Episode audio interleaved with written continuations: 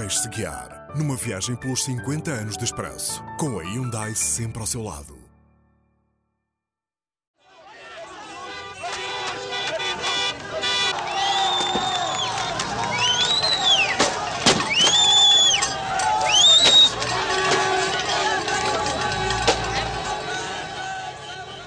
...1979 foi um ano decisivo na geopolítica mundial com duas mudanças violentas que alteraram o quadro político internacional, com consequências que ainda hoje perduram.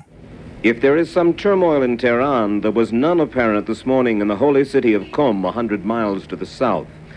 There, guarded by a lone soldier on a rooftop, is the modest compound of the Ayatollah Khomeini. This morning, in his reception room, the ground rules for the interview were carefully spelled out. No question could be asked unless it was approved ahead of time. No questions about Iran's internal politics. No questions about a lack of freedom under the Ayatollah. A primeira foi a Revolução Islâmica do Irão, que derrubou o regime do Shah Reza Pahlavi, aliado dos Estados Unidos, e instaurou no poder a teocracia islâmica do Ayatollah Khomeini. A segunda foi a invasão do Afeganistão pela União Soviética, que aí colocou no poder um regime fantoche e onde se manteve 10 anos antes de se retirar sem ter conseguido acabar com a guerra civil. By all accounts, the Soviet takeover was meticulously planned and skillfully executed. But it has not been clear just how the Soviets were able to set up their coup without the Afghans realizing what they had in mind. Ainda no âmbito internacional, a conservadora Margaret Thatcher venceu as eleições no Reino Unido e tornou-se a primeira mulher a chefiar um governo na Europa.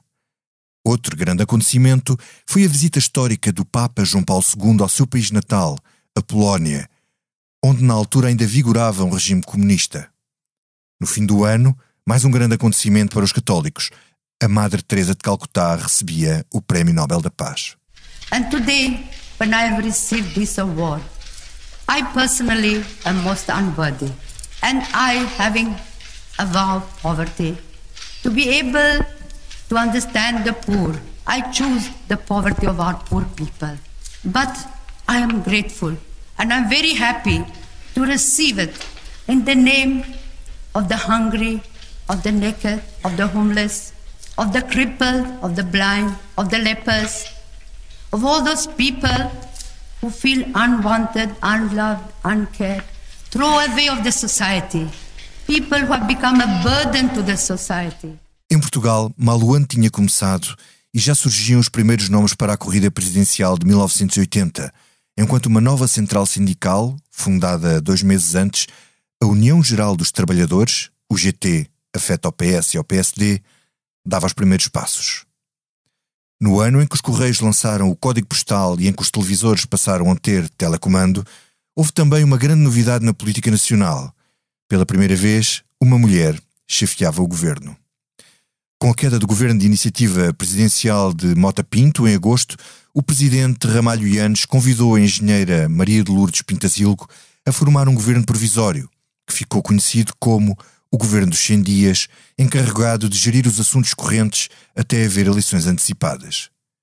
Realizadas em dezembro, seriam ganhas pela Aliança Democrática, uma coligação entre PSD, CDS e o PPM, e Sá Carneiro convidado dois dias antes do fim do ano a formar governo. Dois atentados a tiro marcaram 1979.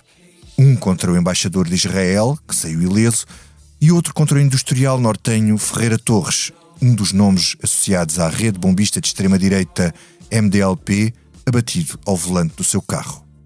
Na Madeira, o ano foi de tragédia, com as cheias e aluimentos provocados pelo mau tempo a fazerem 14 mortos.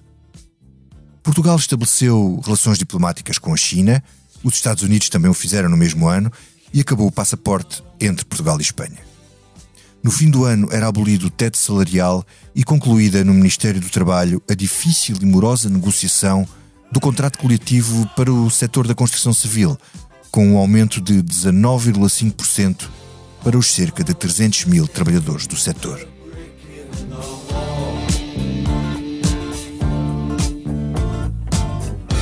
All in all,